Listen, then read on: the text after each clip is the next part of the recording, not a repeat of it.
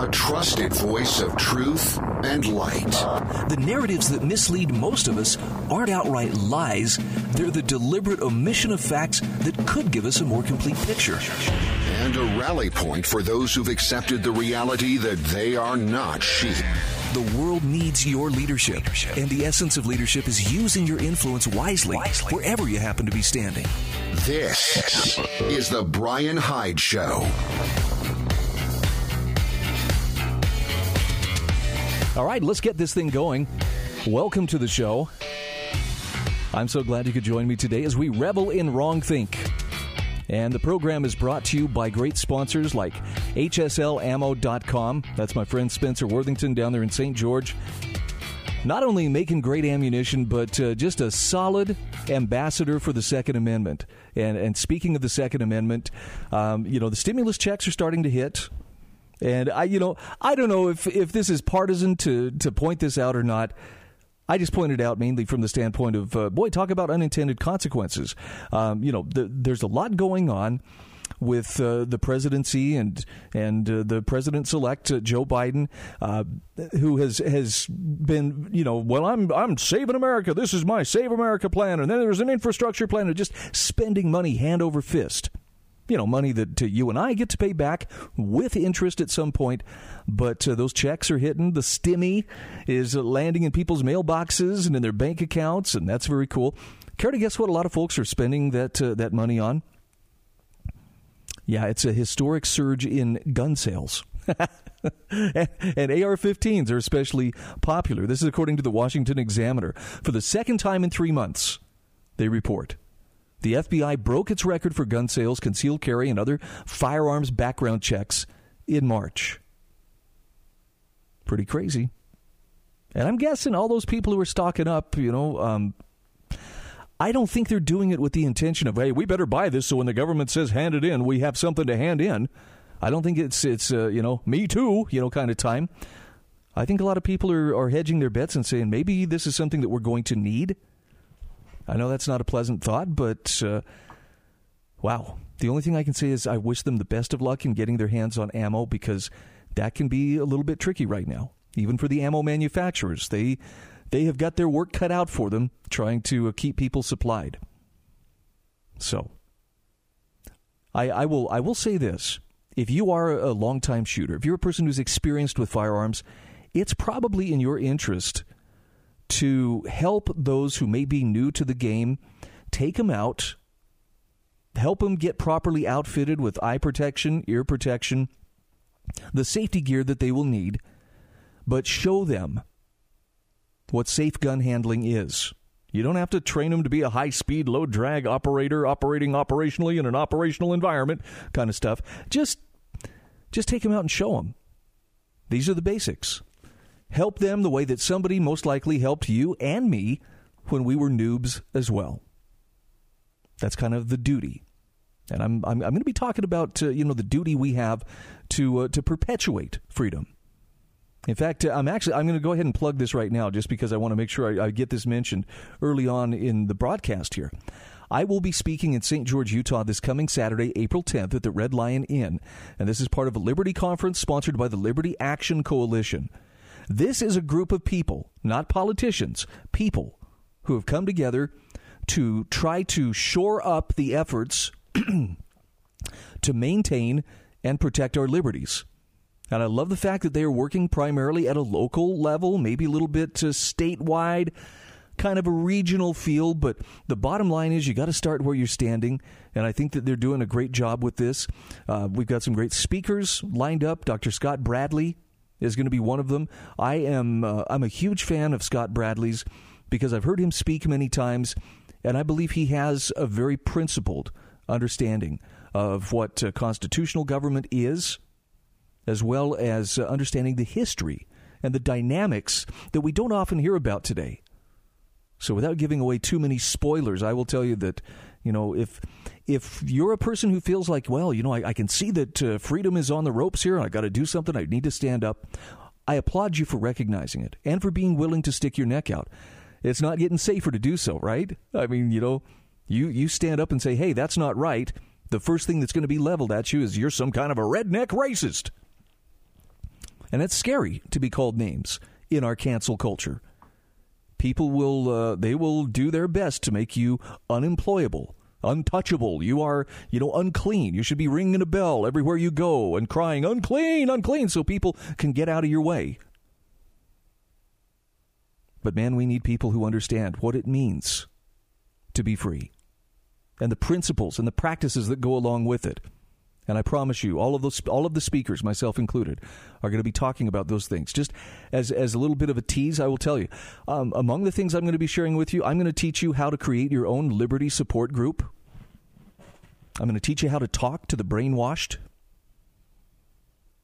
And if I do my job right, hopefully I will help you uh, gain some understanding as to how to uh, tap into your personal sense of mission and make the most of it no matter what, no matter how how you know skilled or unskilled you think you are, no matter how uh, connected you feel, no matter how knowledgeable you may or may not feel. If you feel the calling, I promise you, it's that's a real thing. So I'm I'm here to help you and, and, and, and it hopefully starts not by giving you enemies to be, you know, aligned against or people that you should be angry with, but simply understanding better who you are and, and what you stand for in my experience, the angriest people that I run into, whether it's on social media, whether it's you know occasionally people calling in and yelling at me, uh, the the angry people are typically the ones who feel like they have something to prove. They're very dogmatic. And they get defensive and they'll sometimes get violent if they don't have a good answer for whatever it is you're answering. You know, they, they may actually, you know, want to challenge you. Let's step, let's take this outside and we'll settle this matter once and for all. Okay, because violence is definitely going to convince me that the earth is flat. Yeah, go right ahead. Nope, anger isn't enough. If you have done your level best to ascertain the truth, and if you're doing your level best to live up to what you understand to be true, you're typically going to be able to be calm even when someone is calling you horrible names or hurling snotty insults your way or questioning your motives. I like uh, Paul Rosenberg's ongoing essay series on logical fallacies and rhetorical tricks that we often encounter when we try to speak the truth. And he's not offering so much a degree in this is, you know, this is how you beat someone into submission with your opinion. But he helps you recognize when people are using these tricks against you and it's especially good for helping you sort fact from fiction as well as be able to speak whatever it is that you're trying to say without uh, feeling like you're, you're having to you know defend yourself against a Mike Tyson type flurry of, of verbal punches. His latest essay talks about the other attacks. I mean, he's he's gone through various fallacies, but he's got some great attacks that people will level at you. They're, these are rhetorical tricks that they will use to put you on the defensive and try to prevent you from speaking. And it's things like playing the victim or something like uh, seduction, or you could even see somebody, you know, scapegoating. So let's, let's take on this first one here. And, and Paul Rosenberg says, look, he says, It's odd that I remember encountering these tricks during my youth and very little during matured adulthood at least for for the very last the last one he talks about scapegoating. Okay that one he's seen more as an adult but he says i think that's because abusers have far better access better success rather when they're using these tricks on young people than when they're using them on adults. But whatever the case he says these tricks remain in use. Knowing how to recognize them and deal with them is especially important for young people. Now, if you are a young people, or if you have young people in your life, this is the kind of information you should be sharing.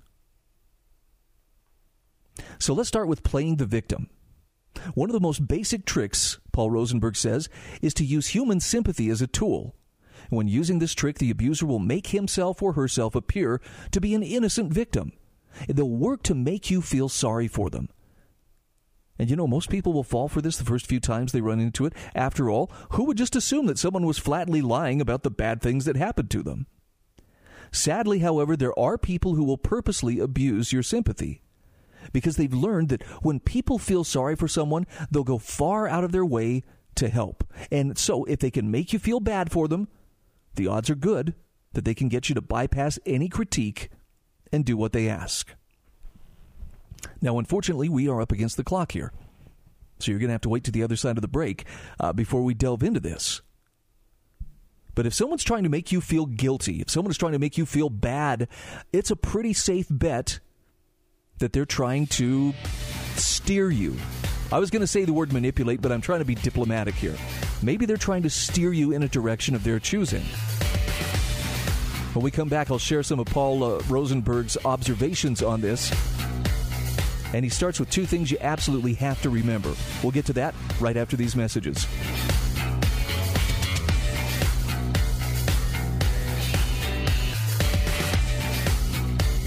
This is The Bryan Hyde Show.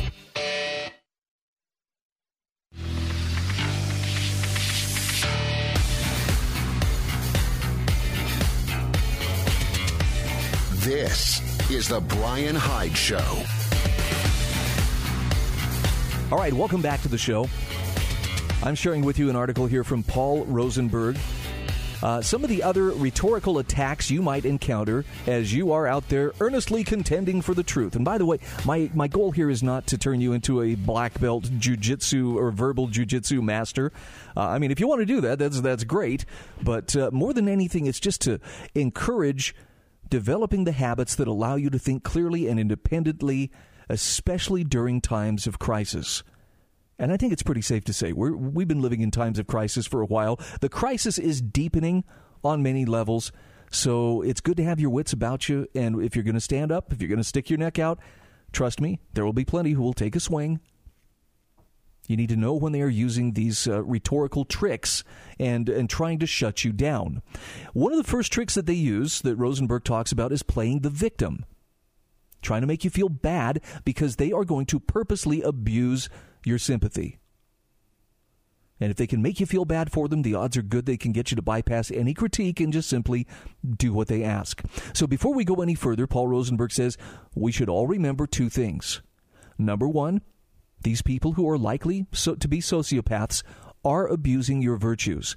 Now, he says, for me, that was a hard realization to take, and perhaps it will be for you too. The idea that someone would use my best characteristics as tools to hurt me struck me as an unimaginable crime. Nonetheless, sociopaths will do such things, and they tend to have success with them. So it's horrifying, but it's true. Secondly, and I love this part. He says, We must hold to our virtues all the same. Yes, we can remember that some percentage of people are soulless and we can protect ourselves from them, but he says we shouldn't let our hearts be hardened by them. Maintaining our inner goodness is paramount. The old saying, be wise as serpents and innocent as doves, remains excellent and important advice. He says we should be aware of what corrupt beings do, but we should not let go of what is best within us, even if we get hurt because of it. So, with that understood, we can go back to practical ways around this type of attack. So, step one, of course, is to recognize it.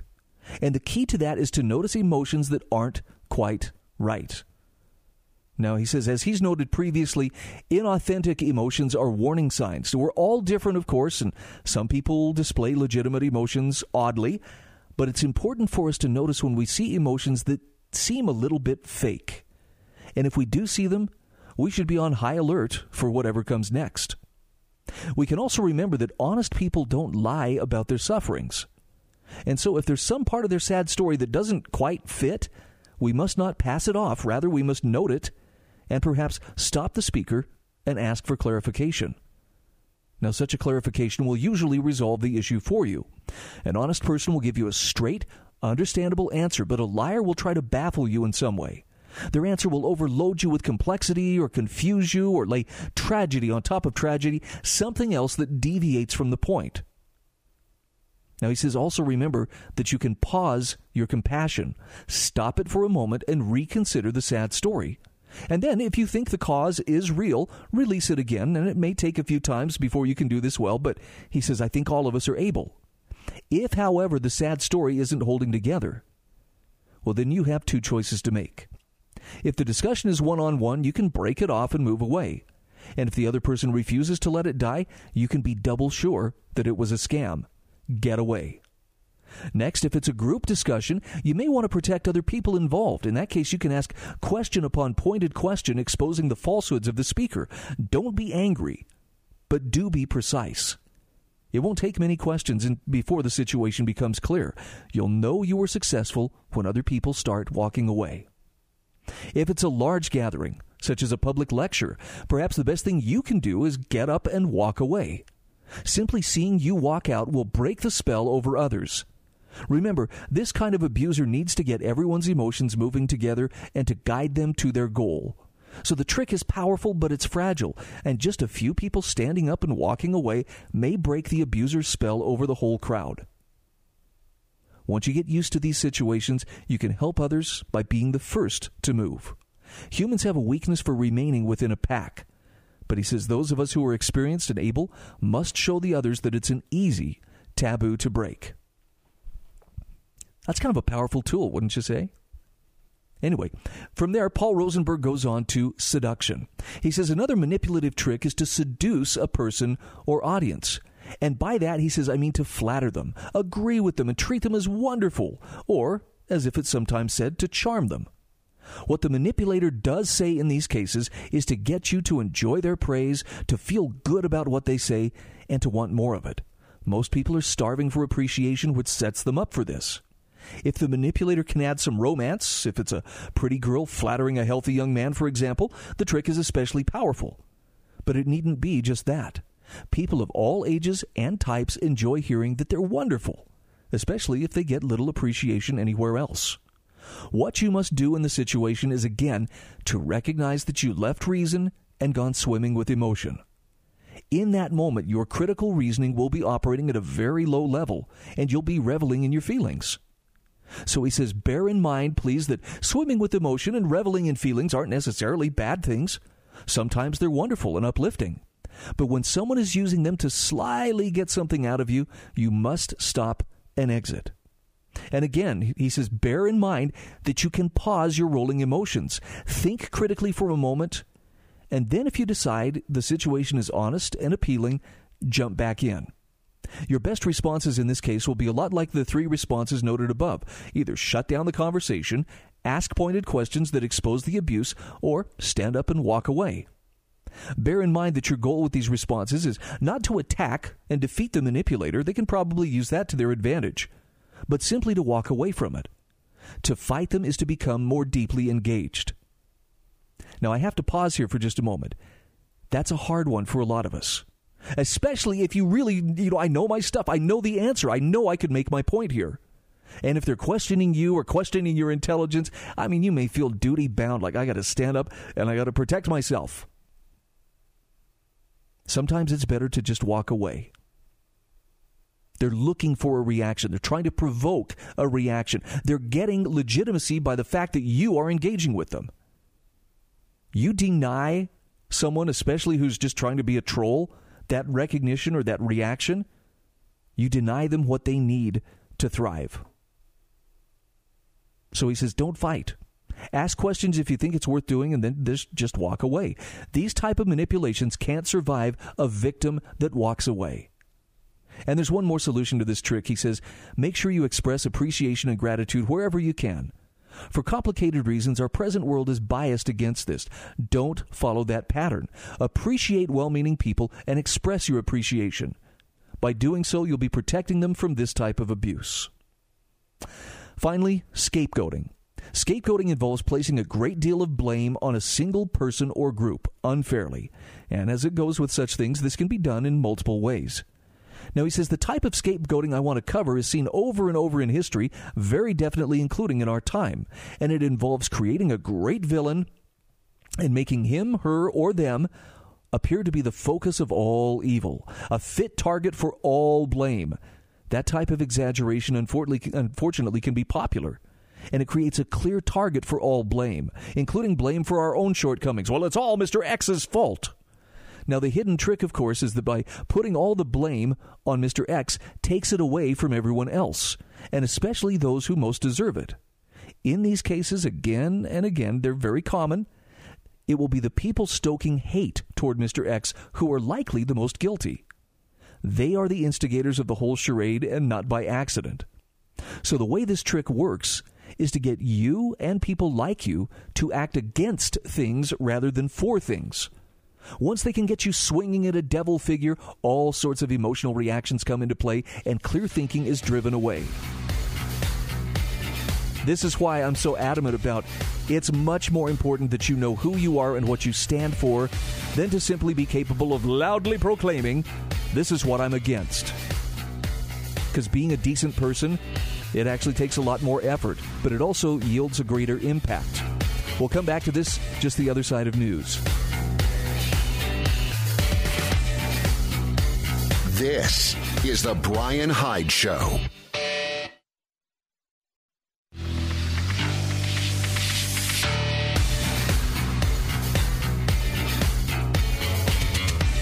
This is The Bryan Hyde Show. Hey, welcome back to the show.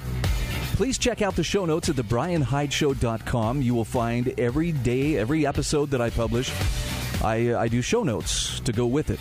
That includes links to the various articles and commentaries and guests that I may have on. Again, it's thebryanhydeshow.com. You'll also find links to my uh, sponsors and a nifty little link where you can subscribe to the podcast. And if you choose, you can become a patron or monthly donor. As little as a dollar, five dollars, ten dollars a month. It all helps. And I gratefully appreciate everyone who makes it possible for me to focus the majority of my energy and my time on doing this which is uh, trying to get you the best information that I can and a little bit different slant, a little break from the red versus blue tug of war, which you can find pretty much anywhere else.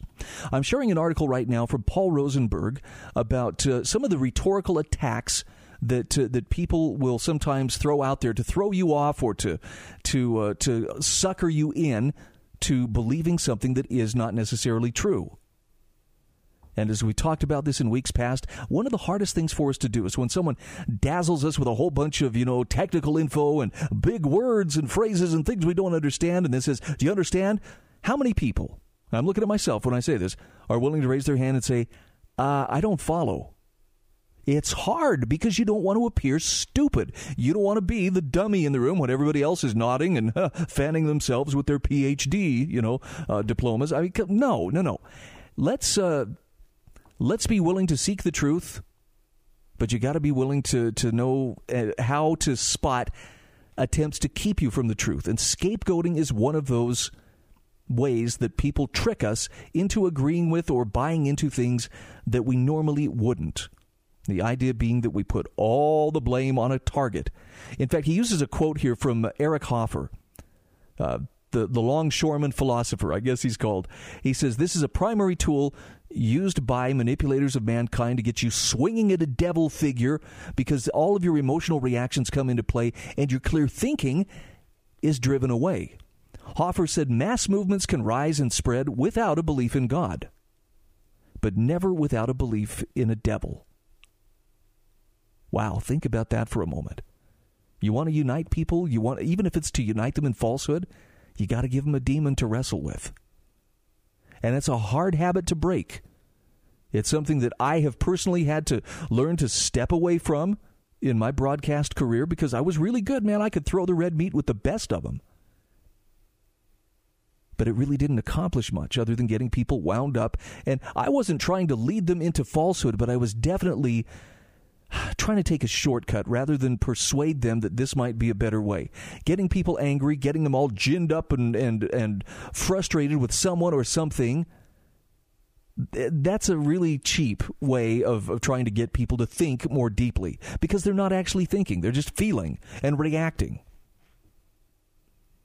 So Paul Rosenberg says whenever you see someone trying to make someone else the focus of evil, be very sure they are reaching for your lowest and most vulnerable instincts and seeking to use them. In other words, to use you for their own dishonest purposes.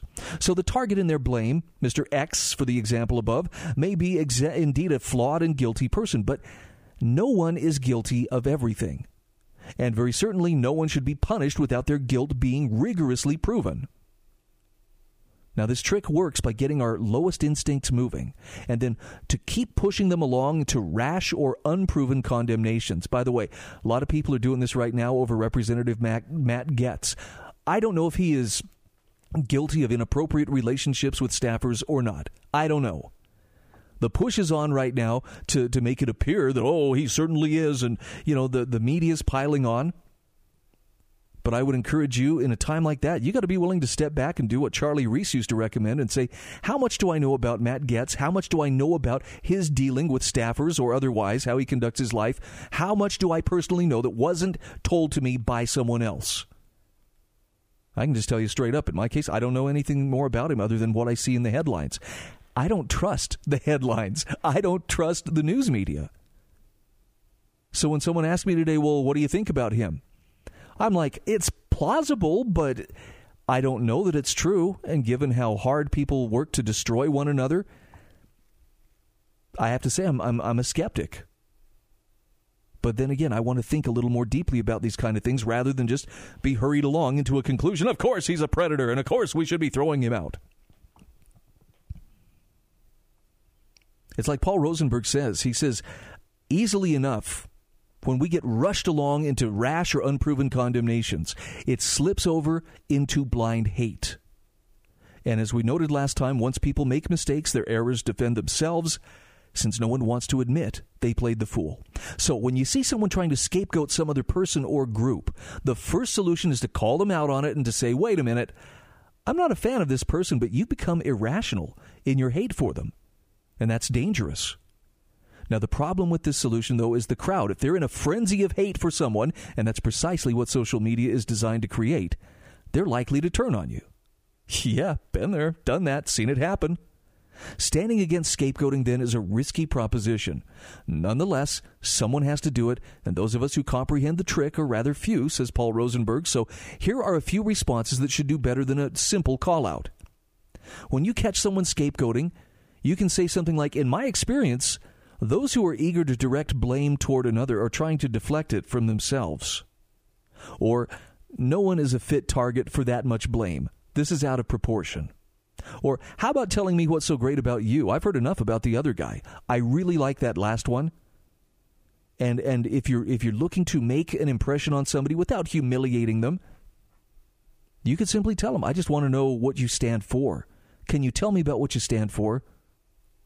As opposed to just simply, you know, I know you're against this person or that thing, but what do you actually stand for? And if a person struggles, if they get that deer in the headlights look because, uh, uh, uh, uh you know, they're they are having that moment of realization right there that, well, maybe maybe I'm more focused on what I'm against than on what I'm for. Paul Rosenberg concludes by saying, I think we'd all do well to remember a quote from James Baldwin. And this is it I would like us to do something unprecedented to create ourselves without finding it necessary to create an enemy. Yeah, that's pretty tough to do though when people are, you know, really tapped into politics. Why? Because politics is all about pitting yourself against someone else. Them, him, her, Jay, whatever it is. What do you stand for?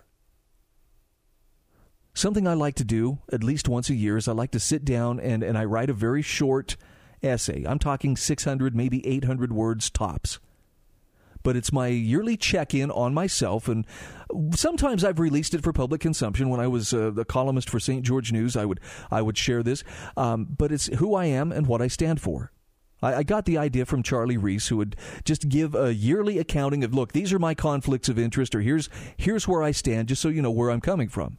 That way, you don't have to wonder, well, I wonder, you know, is he beholden to the oil and gas industry or whatever? He would tell you, this is what I stand for, and, and this is what, uh, what you need to know about me.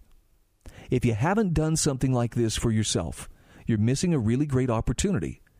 And one of the first things you're going to find is if you are primarily driven by enemies, if you're an enemy driven person, or if you are driven by hatred or by fear, it's going to be hard to come up with the things that you actually stand for because you've kind of trained yourself to simply be, well, I'm against this and I'm against that and I absolutely can't stand those. And it's not good enough. You want to inspire people to something better, something that's really worth their time? They got to know what you stand for, not just what you're against. All right, moving on. Part of the problem with ever expanding government control of our individual lives comes from asking government to do too much. And for some people, even the very thought, what, what do you mean asking government to do too much? It's impossible. No, it's, it's actually quite possible. Uh, Katherine Mangu Ward, in the May 2021 issue of Reason magazine, has a public health uh, column about abolishing the FDA. Yes, the Food and Drug Administration. And I like this because it kind of challenged my thinking, but it challenged it in all the right ways. And the point she makes here is that the role of the state is to protect rights and guard against fraud. It's not to prevent people from making risky choices. She says last year, hashtag activists were all ready to abolish ICE. Hashtag abolish ICE, in part over the deaths of about 20 immigrants in custody in 2020. Protesters called on the government to defund the police over more than a thousand killings by law enforcement during the same period. Now, she says those deaths are tragic, and many could have been prevented with better policy, but they pale in comparison to the blood on the hands of the Food and Drug Administration, or FDA, over the last 12 months. We're going to delve into uh, some of the reasons why she makes the case that the FDA ought to be abolished. And we'd still be okay. I don't know if you knew this, but there was life before the Food and Drug Administration. And notwithstanding Hobbes's warning about it being nasty, brutish, and short, people figured out, you know, how to get along. We'll be back in just a moment.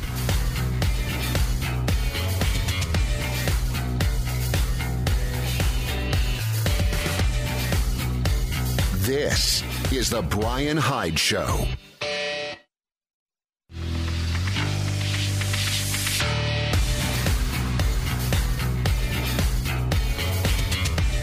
This is the Bryan Hyde Show. All right, welcome back to the show. Want to mention our program is brought to you in part today by MonticelloCollege.org. Yes, there is a link in the show notes. I hope you will click on that link and see for yourself what an education for our time looks like. I'm going to have Dr. Shannon Brooks on the show hopefully um, either this week or the first part of next week. I have lots of questions. He has lots of answers. Right now, I am sharing with you an article from Reason.com and this is from a writer by the name of Katherine Mangu-Ward Abolish the FDA. Sorry, I'll give you a chance to sit down, grab some smelling salts, you know, have someone help you unclutch your chest. What? Abolish the FDA? Yes. She points out, faced with the challenge of COVID 19, the FDA screwed up on nearly every level. And when the agency did do something right, it was almost always by making exceptions to its normal policies and procedures. So, in this month's cover story, Ronald Bailey describes some specific targeted changes at the FDA and other bureaucracies that could make a huge difference, as well as some crucial moments when the FDA managed, with great effort, to get out of its own way. And this incremental approach to reform is both admirable as well as realistic. To do as Bailey suggests could help ensure that COVID 19 is our last true pandemic. Now, she says sometimes enough is enough. There was a time when Republicans used to offer up lists of government agencies or cabinet departments they would abolish as part of the primary or the presidential primary process, say the Department of Education or the Federal Reserve. But the winner never did abolish anything, of course. And after the year we've just been through, she says nothing should be clearer than the need to eliminate an enormous bureaucracy whose documented failures resulted in the preventable deaths of tens of thousands, maybe hundreds of thousands of people. So it starts with the FDA screwing up and prohibiting researchers from testing affected populations in the early days of 2020, when the virus might have been better contained upon arrival in the United States. It screwed up in refusing to lift requirements for mask manufacturers and by declining to allow good substitutes for masks in short supply. It screwed up by collaborating with the Centers for Disease Control and Prevention, or CDC, to protect a monopoly on testing tools that ended in a disastrous shortage. FDA staffers tasked with approving both treatments and vaccines screwed up by delaying meetings and taking days off as Americans were dying in unprecedented numbers of a disease for which the agency had potential solutions.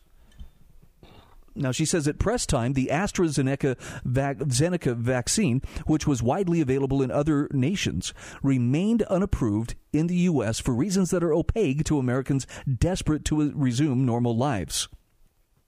But this is nothing new.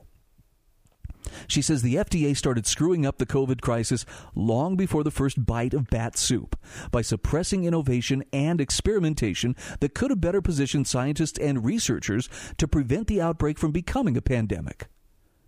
Now, the agency's large, with a 2020 budget of $6 billion and the equivalent of about 18,000 full time staff. But that's not the real cost of the FDA. Noble, Nobelist uh, Milton Friedman got it right when he said the FDA has done enormous harm to the health of the American public by greatly increasing the costs of pharmaceutical research, thereby reducing the supply of new and effective drugs and by delaying the approval of such drugs as survive the torturous FDA process. So the FDA is being asked to do an impossible, immoral task, and it's doing it badly. Now, ordinarily, people tend to discover this one at a time in moments of personal crisis. So, say, for instance, a patient with a rare cancer is heartbroken to find out a potential treatment is not approved for use in the United States. A pharmacist who would like to offer a customer suffering from side effects an alternative drug is unable to do so. An entrepreneur who has an idea for a new testing tool gets discouraged when she looks into the approvals she would have to obtain before going to market people seeking to make decisions about their own bodies that would harm no one else are forbidden from doing so, sometimes literally condemning them to death. This year, Americans experienced the, that despair and frustration in unison. As our friends and neighbors sickened and died, the FDA equivocated, procrastinated, and played hot potato with tough decisions, just as it has done with minimal consequences to the agency for decades. She points out how the FDA distorts incentives for pharmaceutical companies in ways that can be hard to see simply because they've been in place for so long. Much as middle schoolers suffer when their teacher teaches to the, or their instructor teaches to the test at the expense of holistic understanding. Customers and patients suffer when drug makers focus on jumping through the FDA's hoops rather than figuring out the best uses for new compounds or the best way to help their customers. It's a marvelous article it's well worth your time. And by the way, she points out in here at the time of this writing, COVID case counts and deaths were finally falling. But we were still looking at uh, roughly 2,000 Americans dying each day. Not every one of these deaths can be laid at the agency's door, but she says each day of delay is in one more argument for abolishing the FDA. And again, this is Katherine Mangu-Ward, editor in chief of Reason. Very, very thought provoking commentary I don't think that many politicians would go for it, but I think it's definitely an idea whose time has come. And then I've got one final story I want to share with you. It's a kind of story that, that feels like job security to me. I don't know if you grew up with 60 Minutes, but I did. I remember 60 Minutes being a highly respected TV news magazine. And even though there were issues that they did where I was like, okay, I see a pretty clear liberal bias, they seemed very credible. And, and for the most part, if 60 Minutes said, you know, this is what our investigation uncovered, you could pretty much hang your hat on it. It was solid. Well, if you've doubted whether the mainstream media would distort or even selectively edit footage to lead us or mislead us into false narratives, you have got to see what they did with Governor DeSantis in Florida when talking about uh, COVID vaccines. And this also is an article from Reason.com. This is from Robby Soave. And it's I, I watched the video of this earlier today, and first they showed the CNN. I'm not. I'm sorry, not the CNN. The uh, 60 Minutes footage. And as I'm watching it, you know, it's like, wow, it's it looks like pretty damning stuff. He's being called out about, uh, well, your uh, vaccination contract turned out to be a pay for play scheme, pay to play with the grocery store Publix. But then I saw the unedited film or video from that same news conference. And first of all, I got to tell you, 60 Minutes has some incredibly skillful video editors because you, you would not know. If, if you hadn't seen the unedited video, you wouldn't realize, oh, wow, there were some really serious edits. But the short story here is Ron DeSantis was accused of your office because of its partnership with Publix or because of Publix having made political donations to you. You gave them this lucrative contract to help distribute vaccines, and he explained chapter and verse to this reporter. She wouldn't take no for an answer. He was like, "Look, this is the way that it was done. Done. Publix was the first grocery store chain that was in a position to start issuing the vaccines. Other ones were focusing on on uh, getting the vaccines to different care centers, and and you have to understand we're talking about an area in America where there's an incredibly high percentage of senior citizens, people who would be most at risk and therefore most likely be the most interested in the vaccines. And he gave a very, I think, a very plausible explanation of this. And the reporter just would not let it go. She just kept coming back to, but it's pay for play. It's pay for play. La, la, la, and you have to see it for yourself. There is a link in the Reason.com article. And I'm not sharing this with you so that you know you can spend some time today being angry and, and frustrated with CBS or with 60 Minutes. I'm sharing this with you to illustrate the point that when it comes to giving you information by which you can make informed decisions.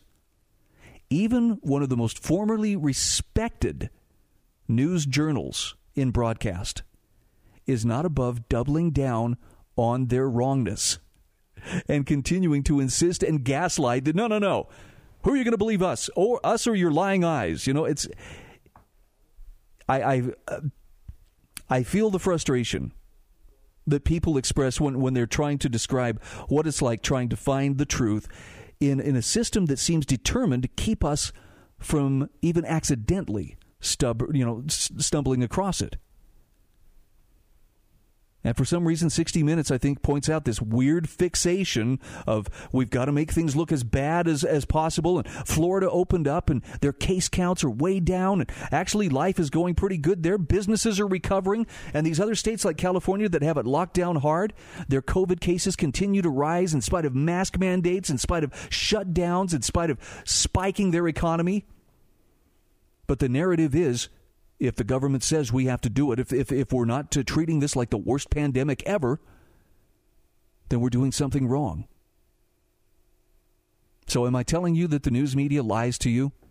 Well, I'm telling you, you should probably take a closer look if you have any questions as to whether or not that could be a true statement. I'm confident that your uh, BS detector, as it were, is functioning and will be able to uh, sort fact from fiction. Again, the link is in the show notes at thebryanhydeshow.com. Also, there is a link in there to get tickets if you want to uh, come down and uh, hear me speak this Saturday in St. George, Utah. Check out the link in the show notes at thebryanhydeshow.com. This is The Bryan Hyde Show.